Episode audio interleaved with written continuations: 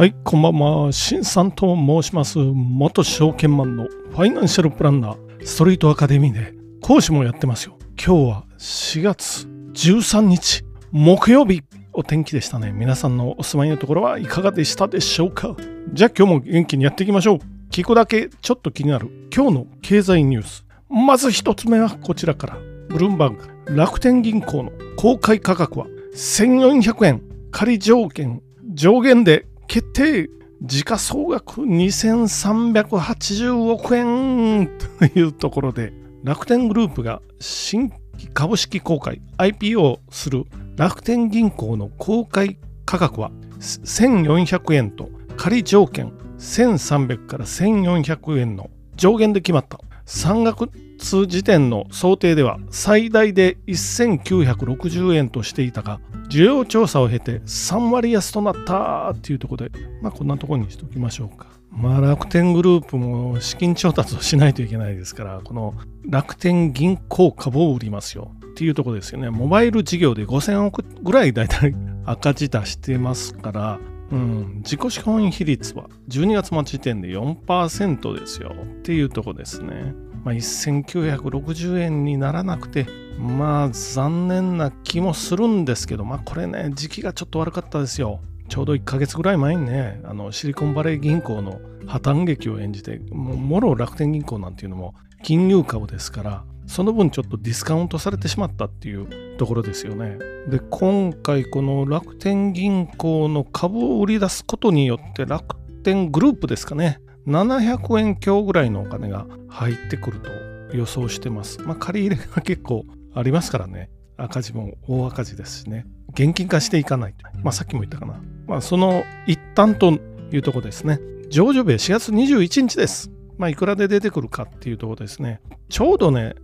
つい先日ですよ、3月29日に、まあ、同じような業種の住信 SBI ネット銀行は、公開価格が1200円だったんですけど、13日の終わりに終わりには1659年、順調に推移してますよっていう感じなんでね、まあ、これも、まあ、やっぱり小さくんで大きく育てるというところでね、楽天銀行、全島そうそう、e バンク銀行ですよ。昔 e バンク銀行を作って細々と運用運用というか運営かな。ちょっと使ってたんですけどまあいまいち使い勝手はまああんまり良くないかな。で今も住信 SBI と楽天銀行両方の口座持ってますけど、まあ、やっぱり住信 SBI の方がちょっと使いやすいなっていうのはありますよねあと、住信 SBI はね、あの送金手数料、あの無料を超えた分ですよね。無料が月に何回かあるんですけど、それを超えた分と、まあ、楽天銀行のこのやっぱり無料から有料になった回数超えると住信 SBI の方が安いんですよ。確か70円とか80円とか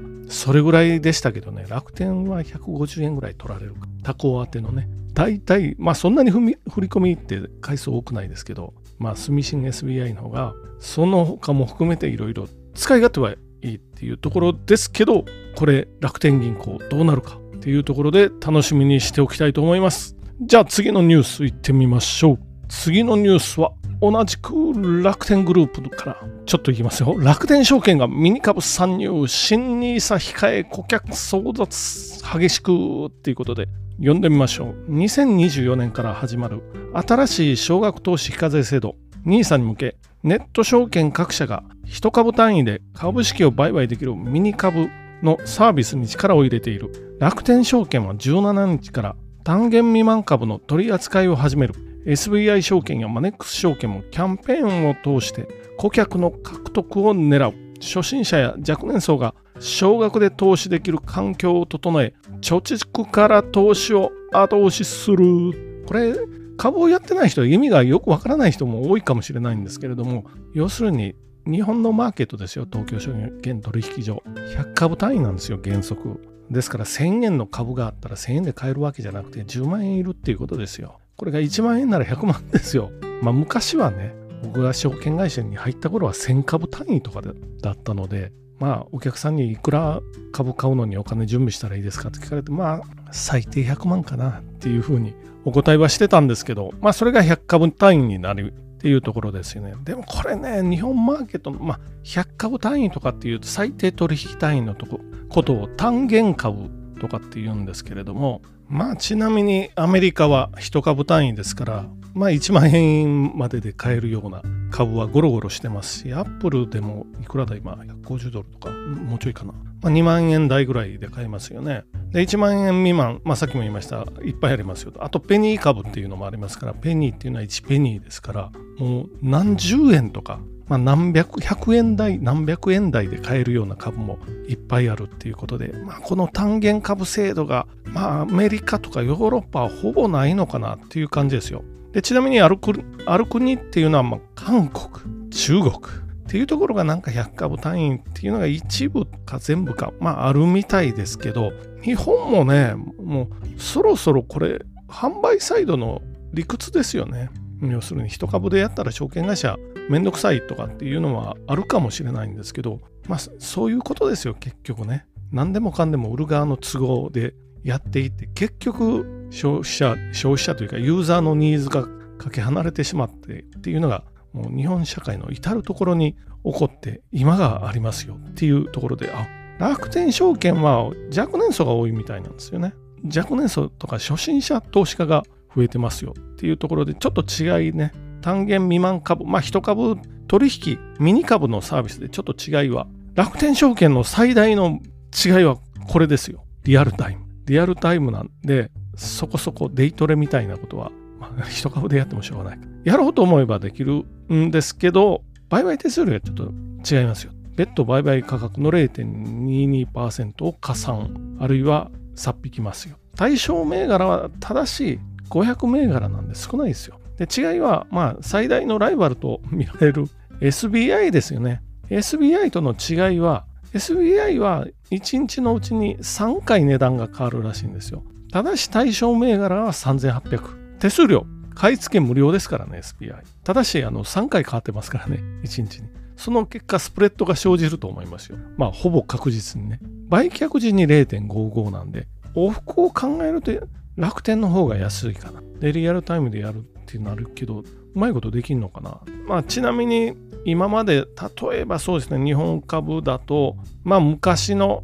1年半ぐらい前かな。ユニクロが10万円ぐらいしてましたから、そうなると、単元株の100株最低取引単位で買っても、1000万以上いりますよっていうとこですよね。あと、任天堂も6万円してましたから、600万。ただ、この2社は、売買単位とか、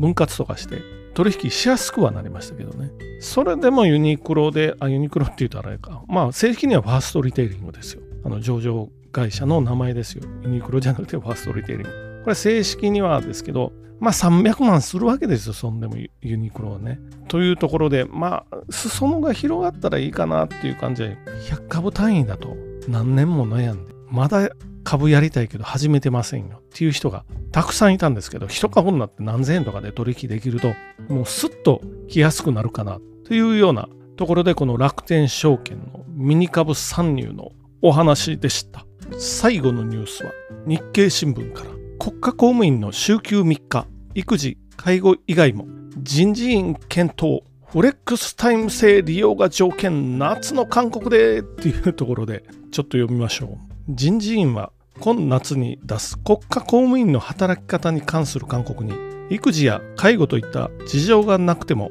週休3日制を取得可能にする法改正を盛り込む検討に入った。フレックスタイム制を利用することを条件とする。長時間労働などによる人材の霞が関離れが深刻な状況を踏まえ政府に働き方の改善を促すっ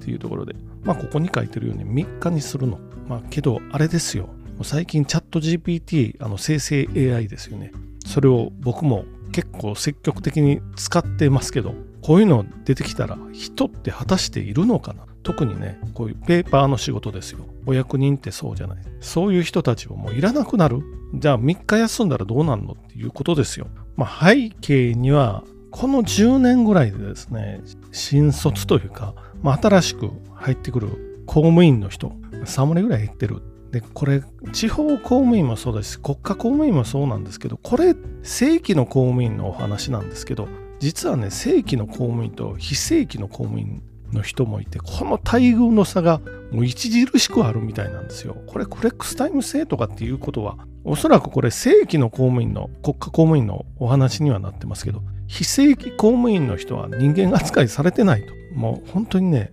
年収200万円を切るようなところでやらされてるとかね。しかも、派遣労働に近いような、まあ、要するに正規になれないんですよね。空白の1日とか1週間とか使われて。っていうことで、まあ人間扱いされてない。まあさっきも言いましたけどね、こっちをどうにかした方がいいかなっていうふうに思いますけどね。で、自治労とかっていうのは、まあ言ったら正規の公務員の権利を守る団体なので、非正規の人たちがどうなろうとあまり興味がないっていうのを聞いた、そっちの方が本当どうにかしたらいいんじゃないの？あとは霞が関の長時間労働の要因は、国会対応が大きいっていうことですよね。国会議員からの質問通告が遅いんですけど、でも大丈夫。もうチャット GPT みたいなのがありますから、法令、法案、条約、判例、通達などなどですよね。全部あのアクセスできるようにしといて、質問があったらもう全部 AI が吐き出したらいいんですよ。回答をね。そういうふうに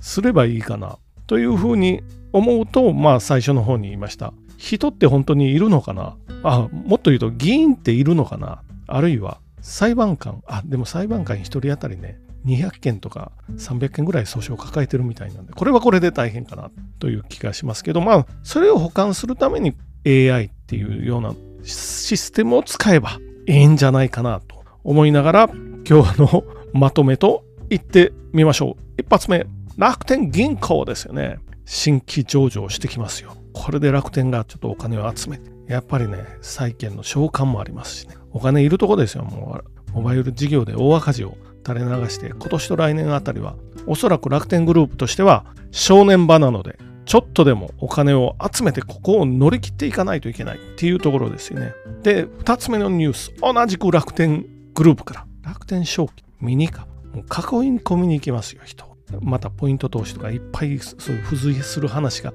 今後も出てきそうだというお話。翻って東京証券取引所のこの100株単位というね、まさにね、ちょっと始めて、手軽に始めてみようかなっていうような人にとっては、不親切な制度、まだもう残してますよ。そんなお話ですよ。で、3つ目は、国家公務員の週休3日、育児介護以外でもやろうかな。まあ夏ぐらいからね、っていうところですけど、非正規の人の待遇を改善した方がいいんじゃない？思いながら今日は終わりにしていきましょう。本日もご清聴ありがとうございました。じゃあまた明日。